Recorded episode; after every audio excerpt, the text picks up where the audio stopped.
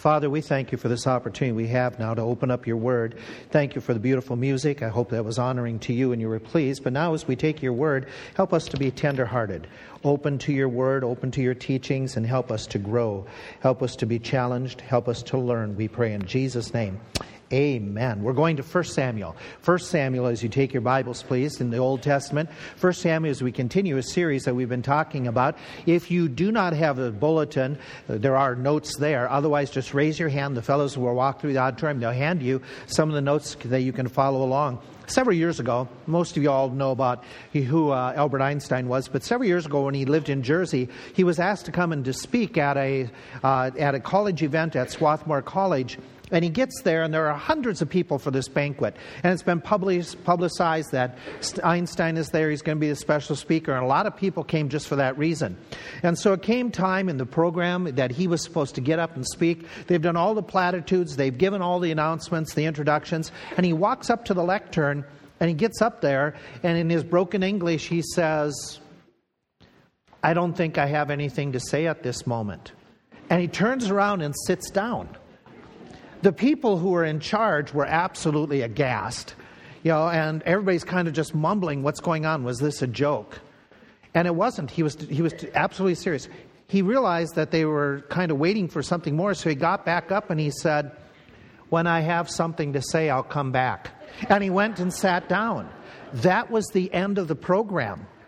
Six weeks later, he contacted the school and says, Now I have something to say they invited him back, okay? And they had him come back. Now, I feel kind of like he did that when it comes to talking at times about family, I don't have much to say. But I'm not going to sit down, okay?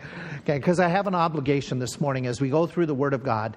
But this text is a really challenging text. And as we approach this portion, I feel like I'm a failure in this area and that I'm learning now all the things I should have done different. And so, for those who are early in their family building, I'm going to speak from mistakes this morning and from this text on what to do when it comes to family building and hopefully you'll be able to profit from it. Here, if you're just joining with us this morning, we are going through the book of Judges and the life of the judges. There's a whole bunch of them. We've been going from Judges chapter 1 all the way through ch- chapter 21, but I'm continuing into 1 Samuel because in 1 Samuel we have the story of the last of the judges. It's Samuel, is his name. The book is named after him. He was another, the last of the judges before what happens. Israel gets their king, starting with Saul and then David and Solomon.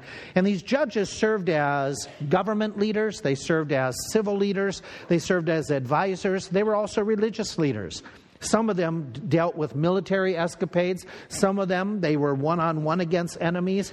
Others, like Samuel, they're going to give advice. They're going to, they're going to lead the people to a point of revival and independence just through teaching, through influence, and through talking. To get a sense of where we're at in 1 Samuel chapters 1 and 2, which we began with last Sunday evening, let me, uh, let me back up and remind you what the time period is like. As the book of Judges just ended, we read in the last few chapters of Judges that two times he makes the statement that in these days there was no king in the land, and every man was doing that which is right in their own eyes.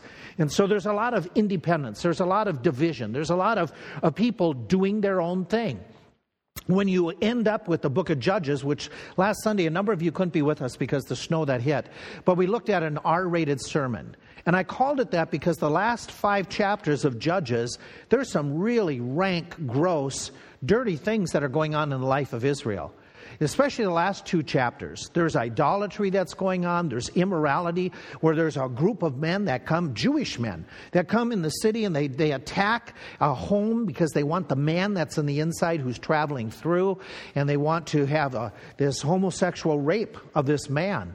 And he ends up offering his second wife to them instead. And they take that woman, they brutalize her, they end up killing her.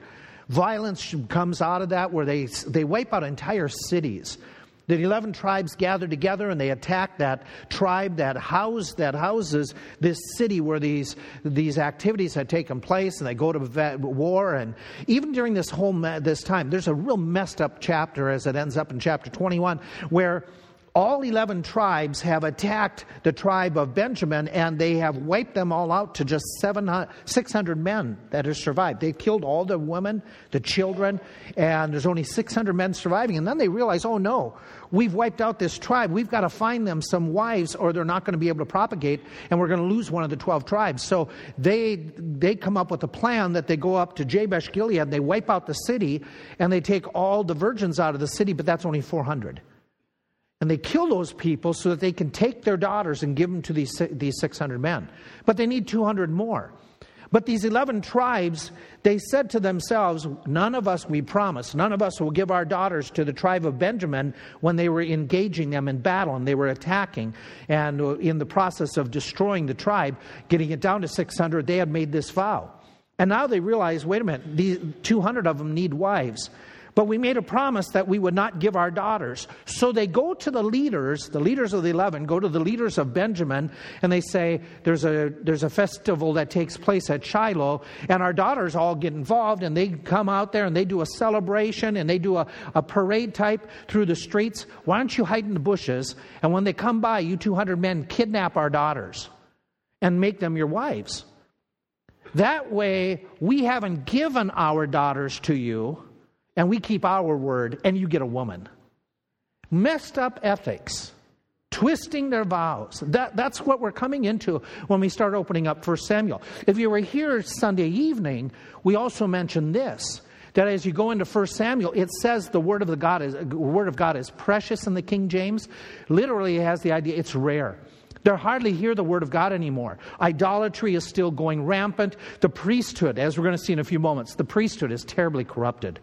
The sons of Eli, Eli's the high priest, he has two boys, Hophni and Phinehas. These guys give religion a bad name. And it's terrible. It's the corruption. In fact, the Philistines are still involved with the politics of Israel. and They're conquering some of the tribes, and it's a mess. And probably one of the saddest statements is chapter 4, verse 21, where it says, The glory of the Lord's departing. That's because the tabernacle, they went into it. They took the Ark of the Covenant into battle, thinking if we have this religious icon with us, we're going to win. They lose the battle against the Philistines, they lose the Ark of the Covenant. And it says, The glory of the Lord is gone. That's where Samuel picks up.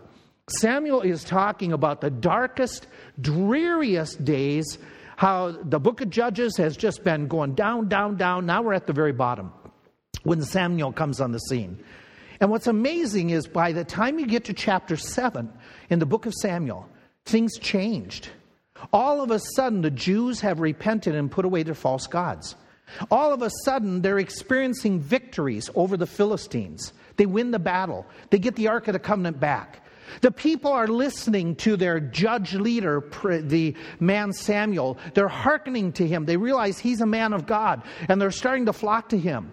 And it lays the foundation so that by the end of 1 Samuel, going into 2 Samuel, we are approaching the golden years of Israel's history that just explode in 2 Samuel when it is the high point of David's reign, Solomon's reign, just a couple decades, just a few decades after Sam, the book of Samuel starts. It's an amazing story. It's absolutely amazing how, in one book, things just totally turn around from being so bad to all of a sudden being so wonderful. This is really blessing. You read the book, and here's what you got to conclude the grace of God makes hope possible in the darkest of days. Some of you last Sunday, you said, Man or days, Judges chapter 17 through 21 is, is a portrait of America. We feel like we are right where they were. But remember this the grace of God provides hope even in the darkest times. The, the time when we can shed our light the best is when there's darkness around us. That doesn't mean we seek for it, but we realize that we can make an impact when there is darkness. We're not done. We're, we're, we're not finished as a Christian community. We're, we're not, the gospel is, is not forsaken and God is not off the throne because he got voted off by liberals. God is still in charge and God can do a work in any era, even in this era. What it takes is a dedicated servant, like many of you. Like many of you to make a difference in your schools. Like you teens who are dedicating yourself, and some of you are saying, We're going to get kids to come to like the final Friday and see them get saved. And we're going to make a difference in our class. We're going we're going to expand that kingdom of God by getting others saved. That's good.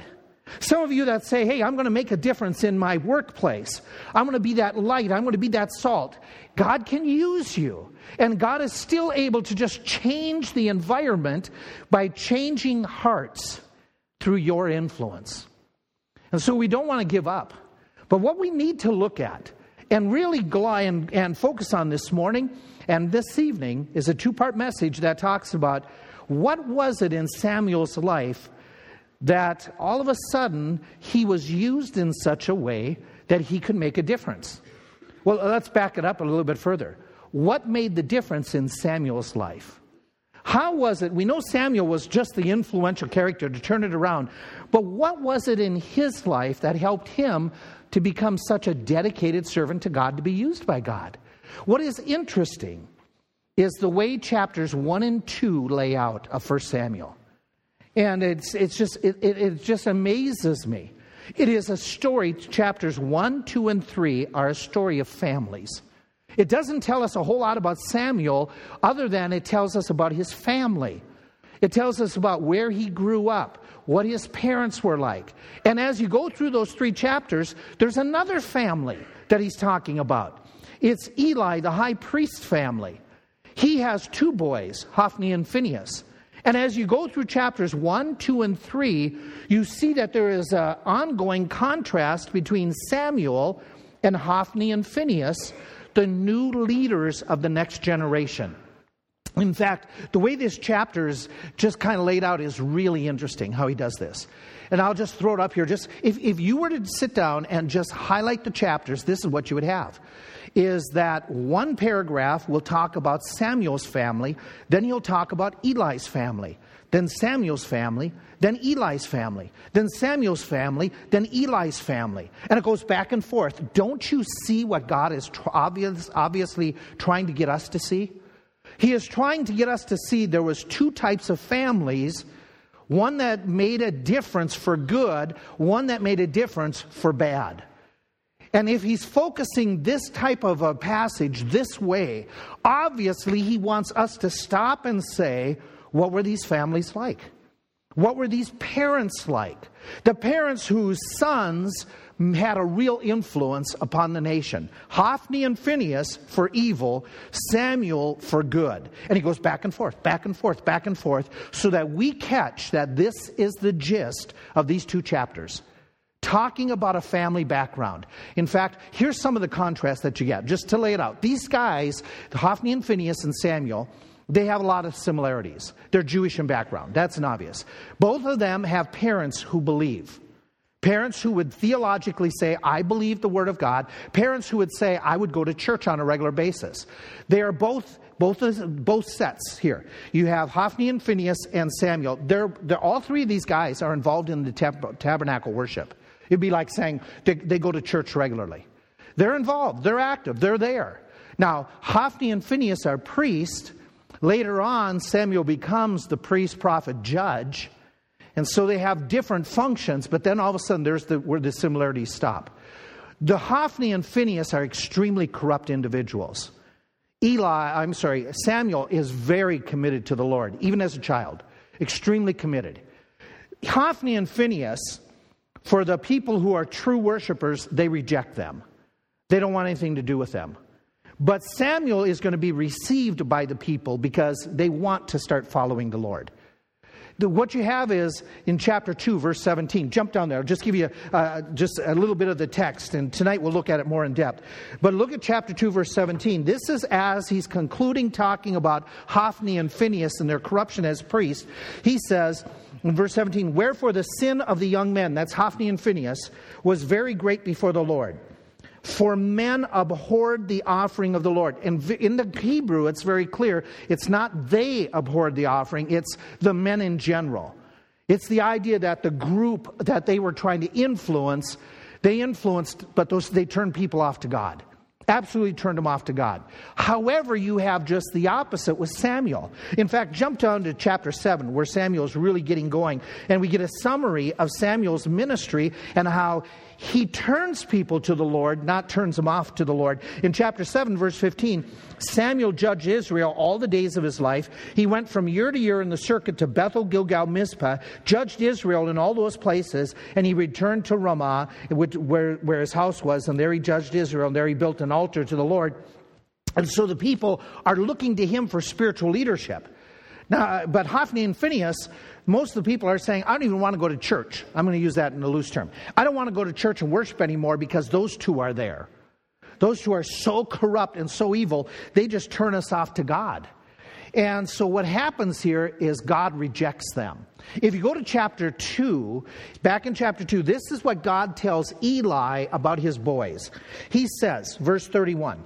Behold, the days will come that I will cut off your arm. He's talking to Eli, talking about his extended family by picture speech. The arm of your father's house, that there shall not be an old man in your house, and your, your kids won't grow to be old men. You won't have grandkids, etc., that will be old men. You shall see an enemy in my habitation, in all the wealth which God shall give Israel, and there shall not be an old man in your house, in your family line forever. And the man of thine, whom I shall cut off from mine altar, shall be to consume thine eyes, to grieve your heart. And all the increase of your house shall die in the flower, the maturity of their age. And this shall be a sign unto you that it shall come to pass upon your two sons, on Hophni and Phinehas, in one single day they shall die, both of them. Now that's what God plans to do because of their evil. There is a sin unto death, 1 John chapter 5, verse 4, uh, 14, 15. And these guys have committed it.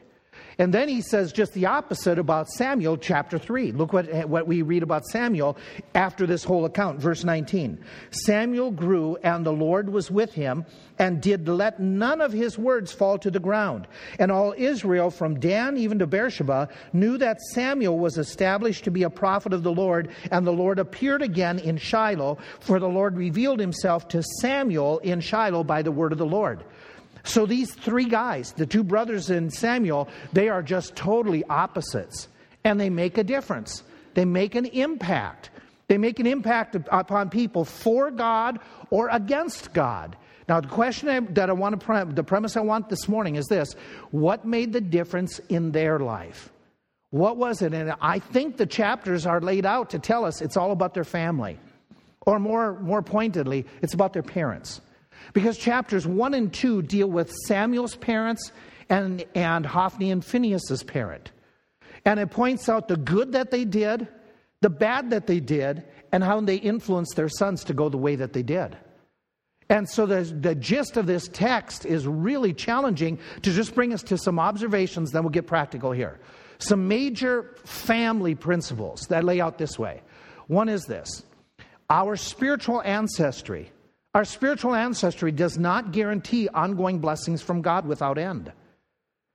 There, uh, what I'm getting at is this just because our parents went to church and they were godly or they served the Lord doesn't mean that God is going to continue to bless us just because we had godly parents.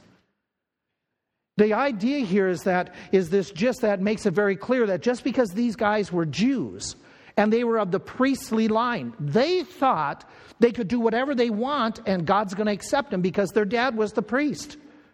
That their, their dad, their dad before them, their great grandfather, Aaron, was saved, therefore they're okay. And it's very clear in this text that that's not true. He even says these guys were not believers. Just because we grow up in a home where there is a belief in Jehovah God, a belief in Jesus Christ, doesn't make you and me a believer. It comes down to what have we done with Christ? Here's that old saying God doesn't have grandchildren, He only has children. you need to be born again. Not, not, it doesn't, you don't get to heaven based upon what mom and dad believed. You aren't going to heaven based upon mom and dad going to church and carrying a Bible. It's what have you done with Jesus Christ? Well, Hophni and Phinehas, they didn't realize that. They just assumed because we go to temple, because our dad is the temple leader, we're okay. They were not okay. God judged them because of their, their lack of belief and their choices they made. Let me make another major observation. Kids are responsible for their own spiritual choices. Children are responsible for their choice. They need to get born again. They need to dedicate their life to Christ. They can't wear our spirituality and bank on it. They have to have their own walk with the Lord. However, parents are responsible for how they influence their kids' choices. Have they laid it out? Have they created a desire to follow the Lord? Have the parents made following the Lord a priority? Have they given them an example? Do they give them the encouragement? I cannot make my kids get saved or serve the Lord. You can't either. But I am responsible for what example did I give them? Did I make it appealing? Did I make belief in Christ reasonable? Did I present a consistent life before them so they would want to follow Christ? That's what I'm responsible for. Is what kind of pattern did I set? What kind of example did I set? What kind of influence? Did I give them the influence that when it comes to worship, it's just you can do whatever you want? God will take whatever you want and you're just doing them a favor. Or did I tell, uh, point out to them that worship is required by God Almighty because He is Lord, He's Creator. We don't do our own will, we do His will. And so the, the example here is really, really important that we look at and say, wait a minute, Eli wasn't chastened because his sons chose to do evil. He was chastened because he didn't influence his sons to reject the evil.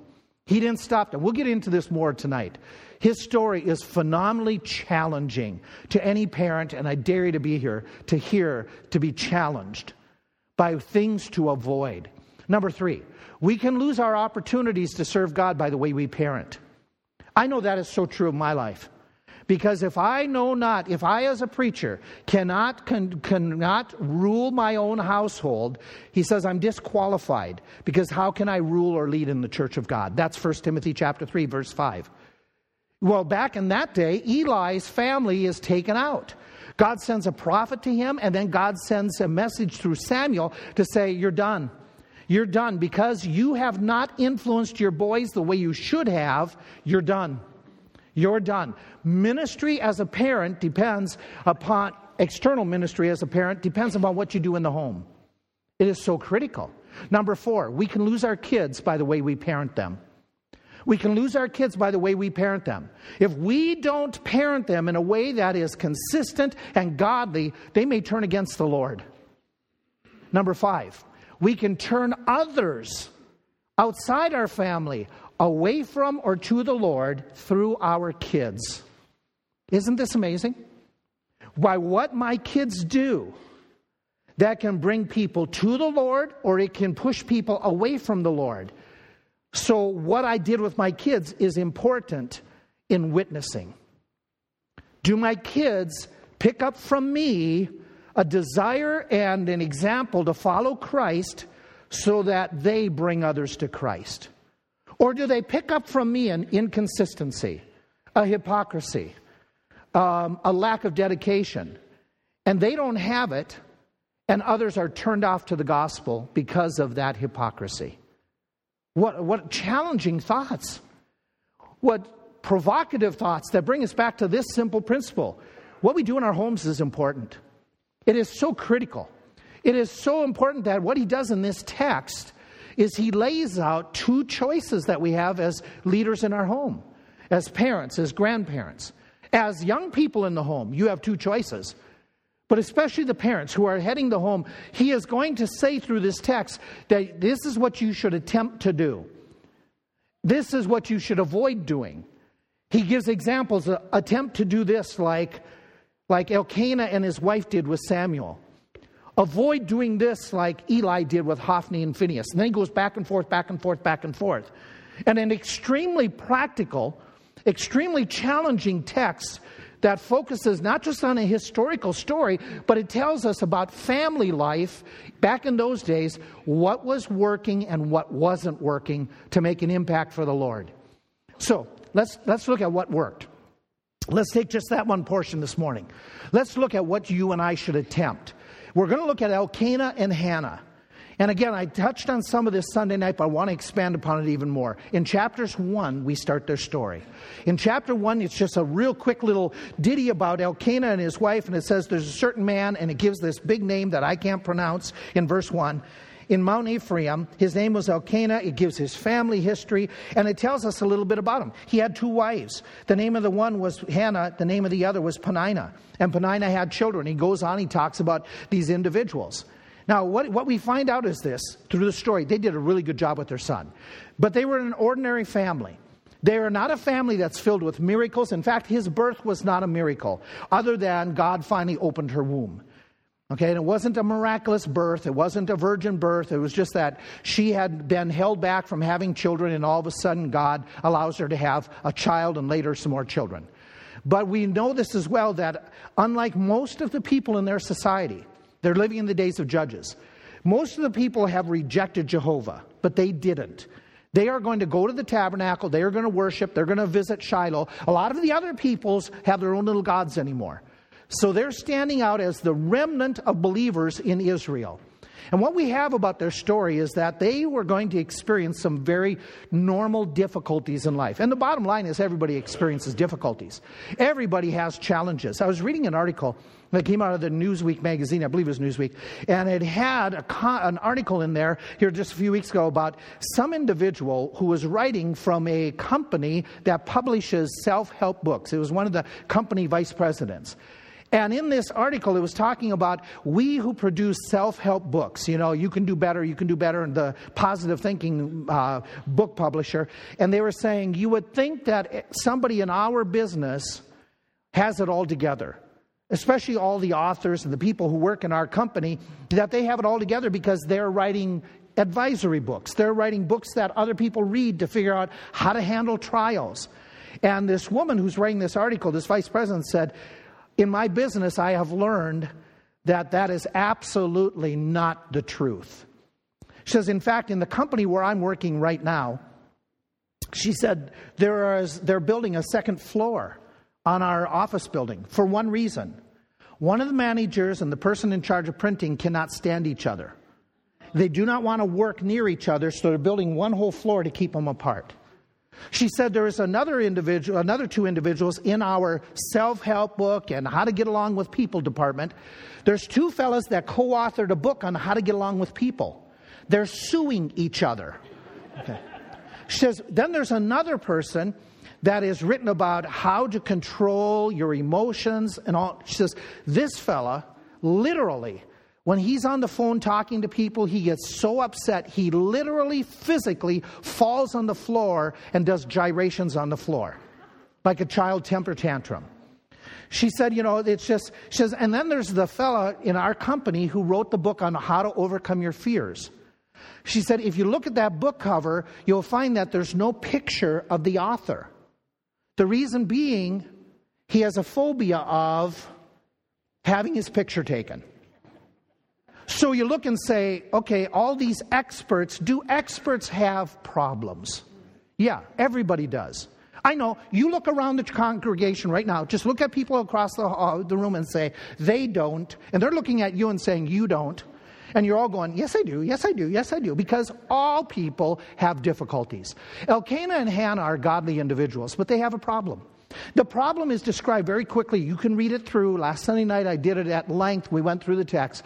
But it's a plight that is, it, it, starts with, and, and I, I don't mean to be silly, I don't mean to be trite, but he's got two wives, two ladies in the kitchen. Okay, it doesn't work. These two ladies aren't just in the kitchen, they're in other parts of the house, and that includes the private chamber. And that's where the problem comes. The one lady is loved, and that's Hannah. She's the favored wife. The Peninnah, the second wife, she's the one that's able to have children. And she is throwing it in Hannah's face. Nah, nah, nah, nah, nah, I have kids and you don't. Yeah, and, she, and it becomes a serious problem between these two. That uh, what happens is you read through that, Hannah is just brokenhearted. This, she doesn't have a child, number one, and this woman doesn't let go of it her second wife, sister that just a problem. She torments, literally talks about tormenting. And it says that she's in bitterness and she's grieving and she's just so distraught over this idea. And her husband comes and says to her, Now calm down. Calm down. Aren't I better to you than 10 boys? And she's going, I want a boy. I want a boy. And so there's tension growing between husband and wife. He can't make her happy. And it's not because she is, you know, just a, a moody woman. She's breaking in her heart because she wants a child. And so there's the plight. There's the problem. And it disrupts the worship. It talks in this chapter that they go to worship, and even when they come down to the tabernacle for worship, Peninnah is going, yeah, yeah, yeah, yeah, yeah, to the point that Hannah can't even eat the meal with her. She's just sick of this woman. She gets up and she goes to the tabernacle and starts, you know, talking there, and she makes a prayer. You look at the prayer in verses 10 and 11. And her prayer is, is very simple Please give me a male child. And she prays for this boy. And in her prayer, she's very submissive. We talked about this last Sunday night. If you will, give me a boy. She is very sincere. She's pouring her heart out to God. She is weeping. She's crying. She's not pretend, going through pretense. When she comes to worship, she is just very, very transparent to the Lord. And in her prayer, this is something that, that maybe we miss. She isn't selfish in her prayer. If you look at the big picture, she's praying for a boy because she wants a child in her arms, but there's something bigger than that, something more important. Before I go into any further, let's just ask this question, okay? And this is where I ended up last Sunday night. Are you willing, as parents, to become this type of parent when it comes to your kids? That you would say, I am going to do what Hannah did. I am going to pray for my kids. I'm going to pray, pray, pray. I'm going to pray for revival. I'm going to pray for blessing. And I'm going to, this next month, set aside some extra time every, uh, most every day and pray, especially for my kids, my grandkids. I expanded it last Sunday evening because my point was this can make a difference in your kids' lives. So they can make a difference in other lives. And I expanded it to this thought was what about those who don't have children living in their home? Would you pray for the kids of our church? and spend two days a week for 15 minutes praying. We're, we're approaching a missions conference, a missions month. Some of you are done parenting, but you have grandkids to pray for. Some of you are, are not even in that realm of parenting. There's kids in this church to pray that God would use them, that God would get a hold of their heart. Well, we, we talked about that last Sunday night. Her promise that she makes you have the plight, you have her prayer, and you have her promise. Her promise is real simple. She says, God, if you give me this male child, I'll give him back to you. That's in verse 11. As you look at verse 11 and you see it, and it's there, it's unfolded. She vows a vow. She said, O Lord, if you will, look on the affliction of your handmaid, remember me, forget me not. Will you give your handmaid a child? This is why I say it is not selfish, so that I will give him to you all the days of his life. I'm not going to keep this child for me. I want my arms to hold a baby, but I'm not going to keep that baby. I want to give him back to you because I believe our nation is in trouble. And I believe that if you give me a child, I can rear him and he can make a difference. She is looking at this parenting as a ministry, not as a selfish, fulfill my, my feelings. But God, give me this child so I can raise this child to serve you. A selfless prayer. A de- prayer of dedication. It says, and I'll, and I'll raise this boy to be a Nazarite. He'll serve you. Our nation is in desperate trouble. You use me through my kids to make a difference. And that's her promise. That's her commitment. God answers her prayer. God gives her a boy. She calls the boy Samuel, which means the Lord, He has heard my prayer. And then what happens is the area that I didn't touch on Sunday evening, but this to me is the most impacting part of the story the performance by the parents. What they did after the child is born. They fulfill, they carry through in their commitment completely. Think this through.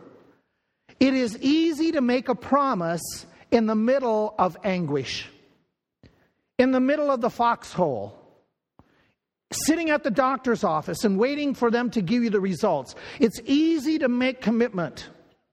When you're without a job, when you're, when you're struggling with a relationship, it is easy to promise God anything. I am desperate, God. Please, God, work this out in my, on, on my behalf. I promise if you do, I will. She did that. She's in desperation mode. She makes a commitment and or she makes a promise, but she follows through with it completely. You know, think this through. Her husband had to be a part of it. You don't give away a baby without the husband being involved. He would catch on, yes? He would notice. Some of you wives are going, I don't think so. Okay. I think he would. Okay. Yeah, go back to chapter 1 and watch, watch the story unfold. Go down to verse 21. Well, we'll pick up 20. Wherefore it came to pass that the time was come about after Hannah had conceived, she bears a son. She calls him Samuel, because I have asked him of the Lord. Look at the next few verses. This gives you an insight into them as a couple. And the man Elkanah and all his house went up to offer unto the Lord the yearly sacrifice and his vow. But Hannah went not up. She said to her husband, I will not go up until the child be weaned, three, four years of age, whatever it was. And then I will bring him that he may appear before the Lord and there abide forever. Please do not read the next verse that goes like this, like the typical husband thing that goes, whatever. That is not what he's doing. He isn't doing, whatever you say, it's okay with me. That's not the point. That's not what he says. In fact, notice how it goes. Elkanah, her husband, said to her, Do what seems good in your it seems to you good. Tarry until you have weaned him. Only the Lord establish his word. What's that mean? Okay. His whole idea is she intends this. If you look at the thing, she intends when she gives the baby, she's leaving the child there. He's going to live there the rest of his life. This isn't like I'll take him up there for, for summer camp. He gets, God gets it. And the husband is going to respond and make some real important information. Now, before I, before I point out something, let me take you back into their time period. In the Old Testament law, was this unusual to give your child this way? Well, back in the law that they're under, every male child had to be redeemed. You had to buy them back from the Lord because every child, male child belonged to the Lord. And so they would have what's called a, uh, a tax, a redemption tax, that was five shekels. So every one of us who had boys, we would pay five shekels, and that child, we could take the child home. He's our child that on loan from God. But there was another option that they could, it was left in the law, they could leave the child there to be serving the Lord for weeks or months, and we're talking probably older children, which, by the way, if that were the case, some of you teens would end up at church all the time. Okay. So they, at that time, they could do that. That the parents would, would just say, okay, I'm going to give my child to, to the Lord. You know, like some people, I'll send my child on a missions trip. That could be for a year or two or whatever. That's what they could be doing. And then they could redeem them later. Her vow is different. She says, I will give him lifelong. He's just not going to the temple for a short period of time. I'm vowing he's going to stay there. He's going to live there from three, four years until where, however old he lives, and he's going to follow the Nazarite vow, which remember we talked about with Samson. The Nazarite vow basically says you don't do the wines, um, you let your hair grow long, you don't cut it, and you stay away from dead bodies. And so that was the vow of the Nazarite. And as a result of those things, especially the hair length, people would know that this person has extremely long hair. This guy does. He's a Nazarite. His life is dedicated to the Lord. And she says, okay, that's what I'm going to do. And so what happens in this text is they keep their promise. And when Elkanah is talking to her, he's basically saying, make sure the Lord, you know, fulfills his word. It's the idea of this. We need to keep our word so God can continue to bless us. That's the gist of his statement. You make sure, wife, woman, that we perform our vow. Because if we vow and do not keep our vow, we lie to God. And we want God to fulfill his word to us, therefore, we have to fulfill our word to the Lord. And so he's expressing concern. He's not saying, do whatever you want, woman. He is saying, okay, if you're going to keep the child home for these couple years, that's fine, but don't you get to the point that you won't give this child up. We have got to keep our word to God. You promised this child to the Lord. You're going to have to give this child to the Lord. We are going to have to give him to the Lord if we want God's blessing upon our life. So when the child is weaned, which again, I don't know what the age is, Okay, some will say two, some will say five. I don't know. So I just put three or four. Then he, uh, when they do, they bring the child, verse 24. Interesting what happens. And when she had weaned him, she took him up with her. And watch what happens in here. She takes three bullocks, one ephah of flour, a bottle of wine, and brought him to the house. And it says at the end, the child was what? He wants us to understand the child is young. Okay, this is still a toddler you know, period, preschool age. They slew the bullock. They brought the child to Eli. She says, Oh, my Lord, as my soul liveth, my Lord, I am that woman that stood by you three, four years ago praying to the Lord. For this very child I prayed, and the Lord given, him, given me my petition. Therefore, I am now lending him to the Lord as long as he lives, he shall be lent to the Lord, and he worshiped the Lord there. Interesting. Interesting. They make an offering. When they come, and by the way, when you make a vow in the Old Testament, you had to finish it up with an offering.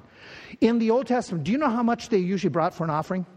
I mean, you haven't done this lately, I know. You haven't brought your cow or oxen. Okay, but do you know how many they would bring typically? One. And they would only bring a small portion of the wine and the flour. How many did she bring?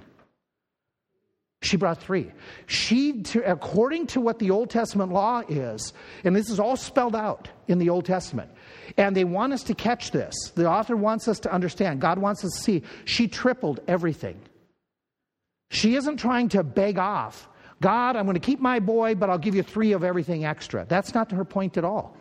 Her point when she comes and brings the son is, I am bringing my boy and when I bring my boy, I am also bringing him completely before you. And I am dedicating everything. I'm even going to give you some more of what, I, what, what you don't ask me. I have every intention of following through and uh, fulfilling my word and making other sacrifice. I'm going to go the extra mile for you, God. I'm going to give you even more than what I promised and more than what you required because I count it an honor to be able to serve you. How does Paul put it? We're supposed to count it an honor to suffer for Jesus Christ. Most of us don't. We're supposed to count it an honor if we were challenged for our faith. Most of us don't. We're to count it an honor to be able to worship. Most of us think, get over it. Get, come on, preacher, get on with it. I've got other things to do. We're supposed to count it an honor to pray. And we struggle to do more than just the mealtime. This woman really, I mean, when it came to performing what she promised God, it was real. The devotion to Jehovah God was not the norm. She is, she is opposite her society. Most people aren't following. In fact, I remind you, and this is why I took the time, most people were twisting their promises and their commitment to suit themselves, not Elkanah and Hannah. We said this, this is what we do to God and for God. This is what we committed, and we're not going to try to fudge on it. We're not going to change. And by the way, this devotion is not easy. Ladies, you, you would know what this is like. How would you like to give up a boy?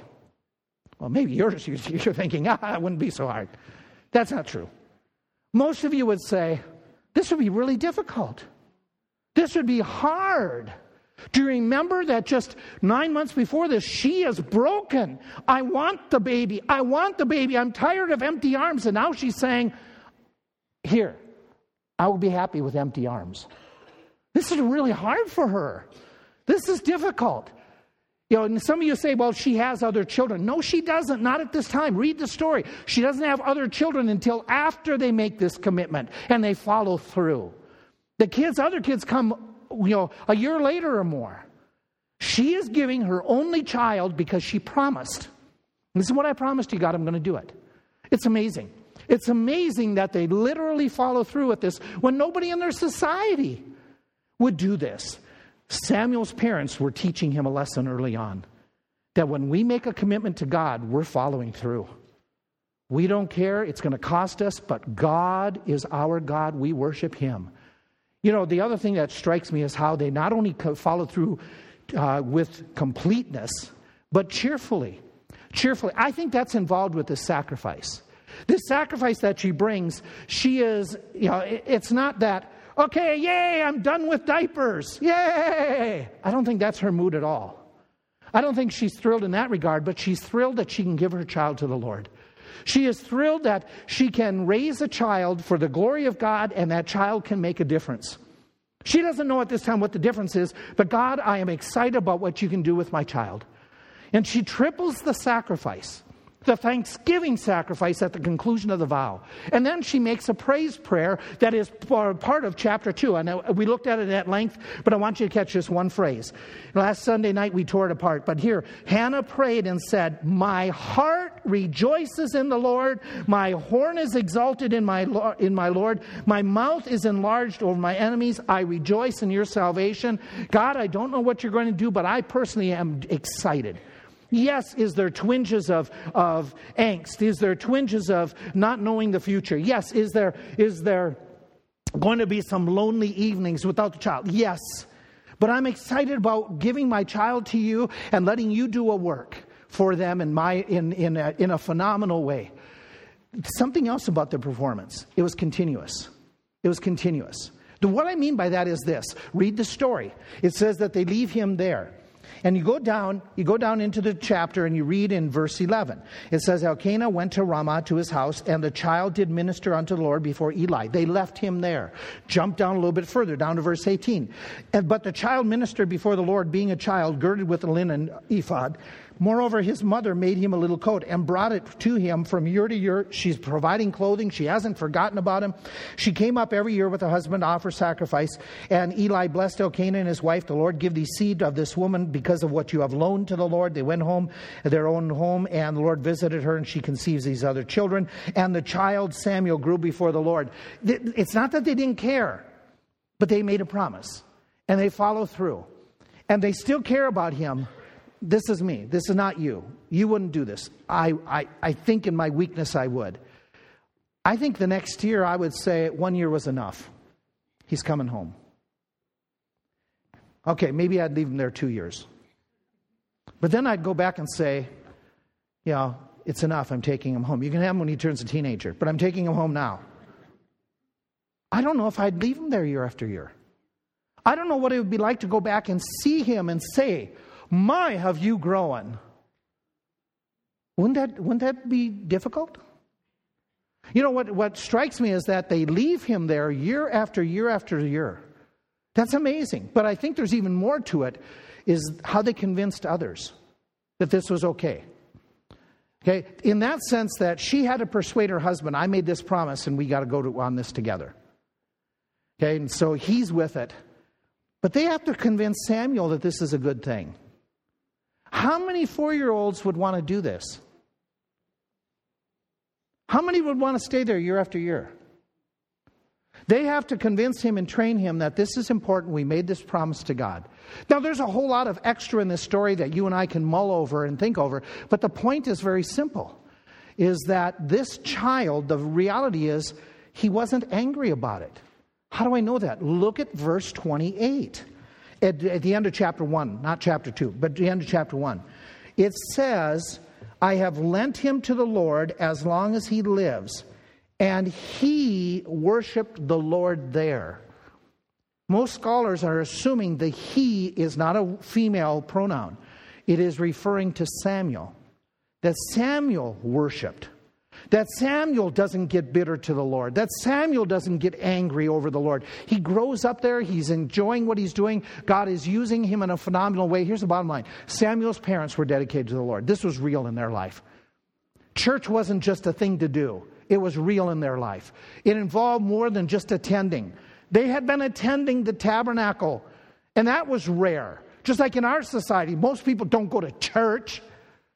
But they thought there was more to serving God than just going to church. So what they do is they make this commitment that when they prayed, they prayed from the heart. When they hurt, they go to God with the hurt. They pour out to the Lord like she did. They, they believed that when they prayed, God would hear. Because when Eli says, Woman, the Lord's going to bless you, she says, Good. And she goes home happy in chapter 1. Before she even has the child, she believes what she hears. They are people who make sacrifices of their child, of their life, of their family, of their goods, that they're worshiping God this way. Does it make, does it make sense then that their son would catch on to this type of dedication? That he who has seen it and learned it at her feet Even though he's a preschooler, he's learning so much at her feet about faith, following God, doing what you promised, and following through with that, that he becomes an example to the society and brings revival. Tremendous individual, tremendous story, challenging, which brings me to this thought. Never underestimate the spiritual influence you have as a parent. Never underestimate it. Never say, oh, well, you know, I only have them for a short time. Never underestimate how you can impact your kids. Never underestimate how the lack of dedication can impact your kids. Well, I go to church. Again, we're, we're not talking going to church. We're talking about genuine involvement with worshiping the Lord beyond just showing up. It's a lifestyle. It happens all during the week. It's faith in Christ, it's following Christ. Never underestimate the good example you set, how it can really make a difference, and the lack of a good example can really influence the other way. Don't underestimate. Okay, the impact of that lack of dedication. I'm going to keep on going. Don't underestimate the importance of keeping your promises to the Lord. You've vowed, you've said something, you've made commitment. Be honest before God. Yeah, we, we all want people to be honest. We want people to be honest. I remember, I grew up in a small, small town, uh, meat market. Meat market advertised, we're the honest meat market in town. And a lady, I don't remember the lady's name, but I remember her coming to our gas station afterwards telling us this story that she went to the meat market that had some special sale on chicken. She went there and she talked to the one guy, and his name was Mike, and I know the last name, that's not necessary right now. And she says, I talked to Mike there, and I said, Hey, do you have a you know, good sized chicken? And he said, Yeah. Well, Mike didn't tell her that he was running out of chicken. The sales had gone on really good that day. And he had one left. And so he said, I got a good sized one. He brought that one back from the back room, put it on the, up on the counter. He says, I'll take that. It looks big. How big is he? Put it on the scale. And he says, Oh, it's about six pounds, whatever it was. And she said, Oh, well, do you have anything bigger? And he goes, Well, let me go and check. And so he went to the back room. He had no more chicken, but he came back with the same one, put it on the scale, and put his finger on the scale. He says, This one's eight pounds. She said, I'll take both.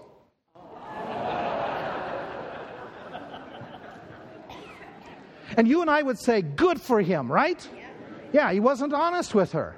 There's a story that's written, it's Bob, Bob Welch uh, in his book on, on parenting, writes about being at a game, and it's uh, a seventh grade you know, teen league that they're playing.